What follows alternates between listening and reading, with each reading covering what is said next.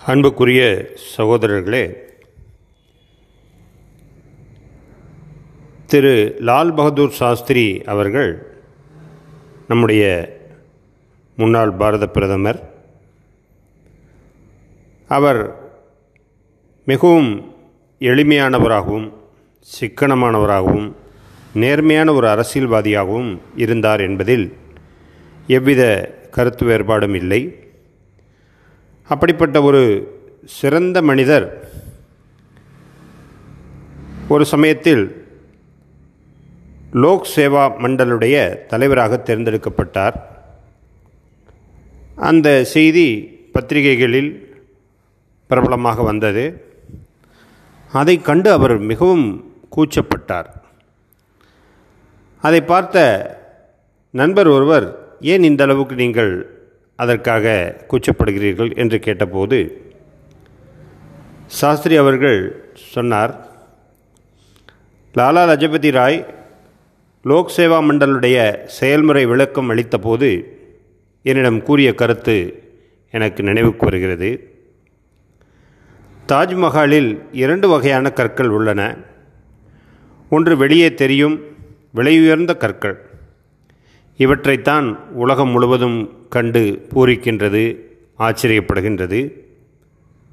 இரண்டாவது வகை கற்கள் தாஜ்மஹாலுடைய அடியே கீழே வந்து அஸ்திவாரமாக உள்ளன. அவற்றின் வாழ்க்கையில் அவை இருளை மட்டுமே சந்திக்கின்றன. ஆனால் தாஜ்மஹாலை நிலைபெறச் செய்வது அந்த கற்கள்தான் என்று கூறினார். அவர் கூறிய செய்தி எப்போதும் என்னுடைய நினைவில் இருக்கிறது. நான் அத்தகைய அஸ்திவாரக்கல்லாகவே இருக்க விரும்புகிறேன் என்று கூறினார். ஒருமுறை அவர் ரயில்வே அமைச்சராக இருந்தபோது நமது தமிழகத்தில் அரியலூருக்கு அருகே ஒரு விபத்து நடந்து அதில் கிட்டத்தட்ட நூற்றி ஐம்பது பேர் இறந்து போயினர். அந்த சோகமான நிகழ்வை கேள்விப்பட்டவுடன் அதற்கு தானே பொறுப்பேற்று அவர் பதவியை ராஜினாமா செய்துவிட்டார்.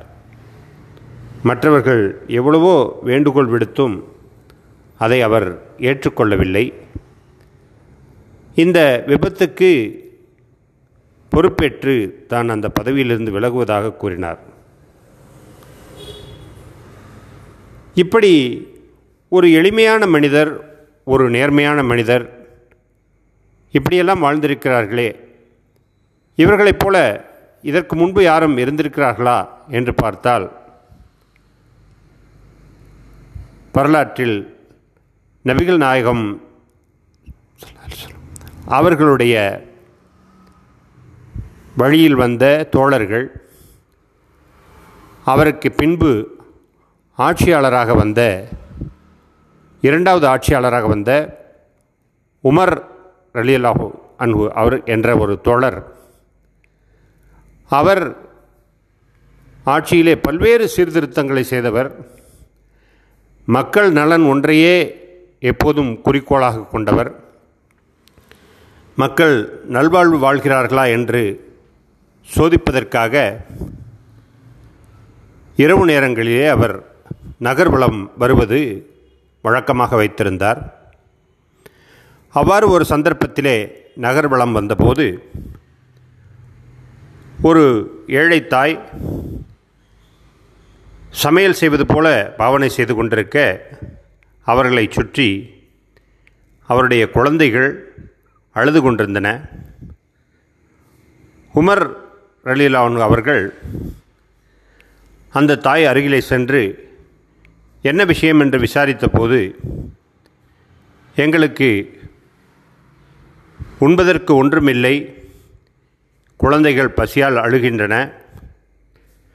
எனவே நான் சமையல் செய்வது போல பாவனை செய்து கொண்டிருந்தால் அந்த குழந்தை குழந்தைகள் அழுது அந்த அழுகியோடவே அவர்கள் தூங்கி விடுவார்கள். எனவே நான் அவ்வாறு செய்து கொண்டிருக்கிறேன் என்று கூறினார்.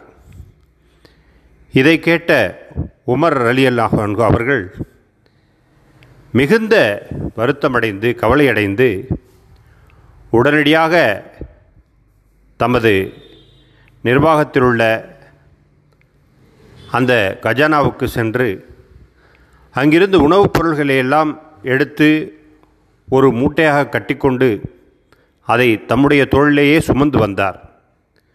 உதவியாளர் கேட்டபோதும் கூட அவர் அதை கொடுக்க மறுத்துவிட்டார். நாளை மறுமையிலே இந்த ஏழையை பற்றி கேள்வி கேட்டால் நான் தானே பதில் சொல்ல கடமைப்பட்டுள்ளேன். ஆட்சியாளர் என்ற முறையிலே நான் தானே அதற்கு பதில் சொல்லியாக வேண்டும் என்ற பொறுப்புணர்வை அங்கே அவர் வெளிப்படுத்தினார். பிறகு கொண்டு வந்து அந்த உணவை உணவுப் பொருள்களை அந்த குழந்தைகளுக்கு கொண்டு கொண்டு வந்து கொடுத்து அந்த குழந்தைகள் உணவருந்தி நிம்மதியாக உறங்கும்படி செய்தார். இதுபோல அவர் மிக பரந்த ஒரு பரப்பளவுடைய ஒரு நாட்டுக்கு மிகப்பெரிய ஒரு அரசாங்கத்திற்கு தலைமை ஏற்றிருந்த ஒரு ஜனாதிபதியாக அமீரில் மூமினாக இருந்த போதும் கூட தன்னுடைய ஆட்சியின் கீழ் இருக்கக்கூடிய ஒரு ஏழை உணவின்றி தவிக்கக்கூடாது. அதற்கு நான் நாளை பதில் சொல்ல வேண்டி வரும் என்ற உணர்வோடு அவர் செயல்பட்டார் என்பதை நாம் பார்க்கின்றோம். அதுபோல மற்றொரு சந்தர்ப்பத்திலே லால் பகதூர் சாஸ்திரி அவர்களுடைய வாழ்க்கையில் நடந்த மற்றொரு சம்பவம். அவர் தன்னுடைய குடும்ப செலவுக்காக மாதம் ஐந்து ஐம்பது ரூபாய் மட்டுமே ஊதியமாக பெற்று வந்தார். அந்த பணத்தில் தன்னுடைய மனைவியிடம் மிக சிக்கனமாக குடும்பம் நடத்த சொல்லி அறிவுறுத்தியிருந்தார். ஒரு சமயம் அவருடைய நண்பர் ஒருவர் வந்து சாஸ்திரி அவர்களிடம் ஒரு அவசர தேவைக்காக ஐம்பது ரூபாய் கடனாக கேட்டார். சாஸ்திரி அவர்களோ என்னிடம் பணம் இல்லை என்று கூறினார். ஏனென்றால் அவருடைய மாத வருமானமே ஐம்பது ரூபாய் தான் இவருக்கு ஐம்பது ரூபாய் கடன் கொடுக்கும் அளவுக்கு என்னிடம் பணம் இல்லை என்று சொன்னார். அவர் சற்று தயங்குவதை பார்த்தபோது அவருடைய லால் பகதூர் சாஸ்திரி அவர்களுடைய மனைவி அவர்கள் கொஞ்சம் முன்வந்து ஏதோ அவசர தேவைக்காக கேட்கிறாரே நீங்கள் கொஞ்சம் கொடுத்து உதவ உதல உதவலாமே என்று சொன்னபோது என்னிடம் பணம் இல்லையே என்று கூறினார். சரி என்னிடம் இருக்கிறது நான் கொடுக்கட்டுமா? என்று கேட்டு அவர் கொடுத்து விட்டார். அவர் சென்ற பிறகு உன்னிடம் எப்படி இவ்வளவு பணம் வந்தது? என்று கேட்கும்போது நீங்கள் மாதந்தோறும் கொடுக்கக்கூடிய வருமானத்திலே நாம் சிக்கனம் செய்து அதிலிருந்து நான் சேமித்தது தான் இந்த ஐம்பது ரூபாய் என்று கூறினார். உடனடியாக அவர் சாஸ்திரி அவர்கள் அரச அரசுத்துறை நிர்வாகத்திலே சென்று தமக்கு இந்த அளவுக்கு சேமிப்பு வரக்கூடிய அளவுக்கு ஒரு வாய்ப்பு இருக்கிறது. எனவே மாதம் பத்து ரூபாய் நீங்கள் குறைத்து கொள்ளலாம் என்று சொல்லி இனிமேல் என் மனைவி நாற்பது ரூபாயிலே குடும்பம் நடத்தட்டும் என்று கூறியதாக மற்றொரு சம்பவம். இங்கே கூட நாம் பார்க்கின்றோம். நபிகள் நாயகம் சல்லல்லா அலிஸ்லாம் அவர்களுடைய வழியிலே நடந்த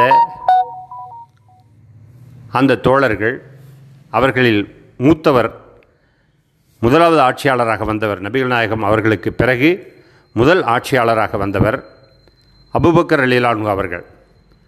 அவர்கள் தங்களுடைய வாழ்க்கையிலே மிக சிக்கனமாக வாழ்க்கையை நடத்தி கொண்டிருந்தார். அவர் ஆட்சியாளராக இருந்தபோதும் கூட அவர் ஆரம்பத்திலே தன்னுடைய வருமானத்திற்காக அவருடைய பழைய வியாபாரமான துணி வியாபாரத்திற்கு செல்ல தயாராக இருந்தபோது உமர் அலிலான் அவர்கள் தான் சொன்னார்கள் நீங்கள் அங்கே வியாபாரத்துக்கு சென்றுவிட்டால் ஆட்சி பொறுப்பை யார் கவனிப்பது? என்று கேட்டபோது அபுபக்கர் அவர்கள் சொன்னார்கள் நான் ஆட்சி ஆட்சி பொறுப்பை மட்டும் பார்த்து கொண்டிருந்தால் என்னுடைய குடும்பத்தை யார் கவனிப்பது? என்று கேட்டார்.